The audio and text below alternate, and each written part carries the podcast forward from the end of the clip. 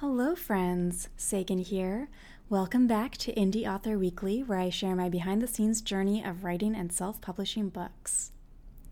For today's episode, since today is New Year's Eve and we are moving into a brand new decade, I want to talk about choosing a word for the new year and how it can apply to our work as authors. In past years, I have chosen a word for the year, and often I will find myself forgetting what I chose partway through that year. But when I look back on the year, I can see how many times that theme had come up again and again in so many different aspects of my life and in ways that I never would have expected. For example, here are previous words of the year that I have chosen.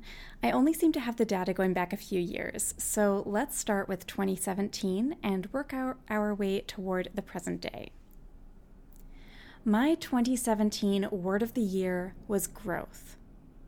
That was the year I started a business partnership, including the Candid Conversations Small Business Podcast with my business partner a pretty big move considering that I had been a solopreneur for nine years up until then. I had never been in a business partnership before, I had never done a collaboration on that scale. A big stepping point for growth, for sure. It was also the year that, interestingly enough, especially since this podcast is a bookish podcast or a writing podcast, that was the year that I also decided to write a book about the small business podcast that I had at the time. In fact, at the end of 2017, I wrote the first draft of that book.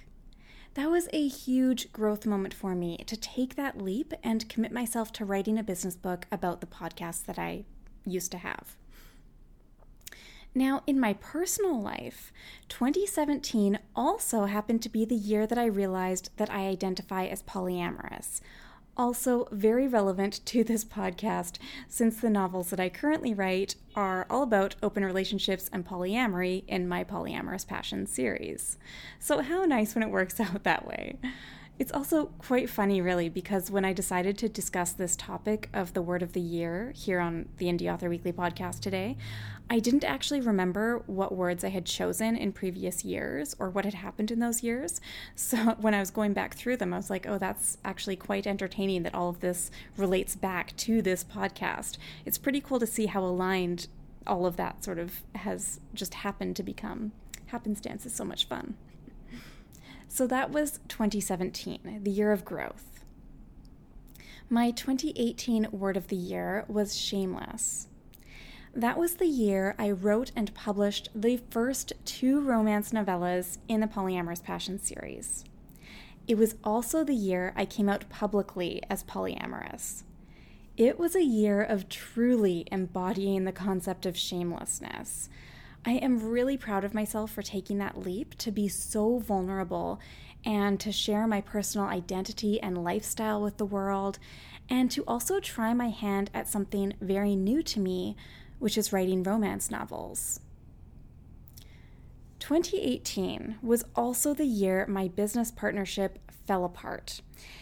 And I really had to work to overcome all of the shame that I felt around that experience shame around a failed business, shame around how hard it was for me to handle it, and so on. That was tough. so that was 2018, the year of shamelessness. My 2019 word of the year was listen. This year has involved a lot of business investments where I was learning from other people, and it also involved being very intentional with listening internally to the direction that I want to take with my business and life. For example, through all the noise of what we should do when writing a book, I listened to all of that, but I also listened to what I felt in my heart and my gut was right for me. Listening internally to how I wanted my own book writing journey to unfold listening to what direction my characters wanted to take, right? Listening to what my characters were telling me. This was important to me since I was still dealing with the aftermath of that business partnership. So, being really true to myself and learning to trust myself and listen to myself again has just made a big, big difference for me. 2019 also involved listening to people's suggestions, such as when my friend Alana encouraged me to launch this Indie Author Weekly podcast. Pretty cool that my word for the year is directly linked to this podcast being something that you are tuning into right now. And I also think it's kind of neat that this year of 2019, with its focus on listening, which has a very auditory feel to it, of course, is when I would launch a podcast, which is primarily an audio format. Um, unless, of course, you access the written transcripts on the secret version of this podcast at saganmorrow.com slash secret podcast. The other thing I did was launch the Productivity Powerhouse e course this year, which also happens to have lessons conducted as downloadable audio recordings. Um, and you can learn more about that and check it out at saganmorrow.com slash powerhouse. Anyway, it's just it's funny to me that I should choose the audio format for these two big projects that I under that I undertook this year when audio was never really a, a thing that I focused a lot on in previous years. So I guess on a subconscious level, this year I wanted to share that opportunity for listening with you too. So this has been 2019, the year of listening. For the year 2020, the word that I am choosing to live by is connection. To me, it means a few things in different aspects of my life and my business.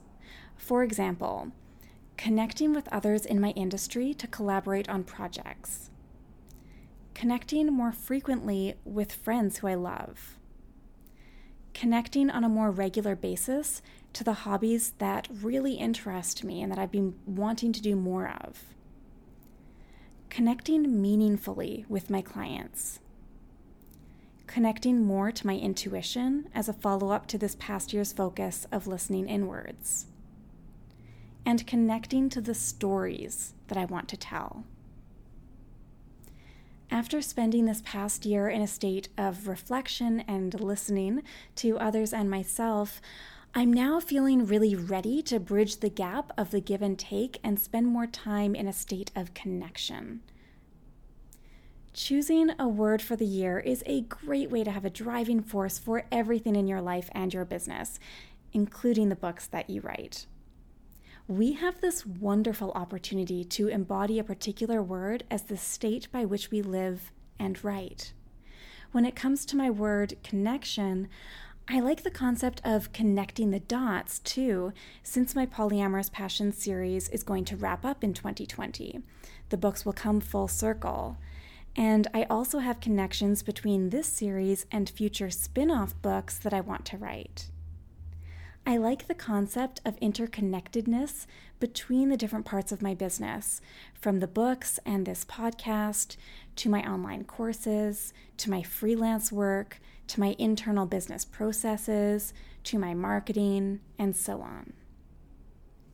If you are choosing a word of the year for 2020, then you might want to take some time to envision what that looks like across all areas of your life and business, and how you can integrate the concept into the books you write, from the stories you tell to the characters within them to the style of writing you choose to your outlining process to publishing the books, and so on.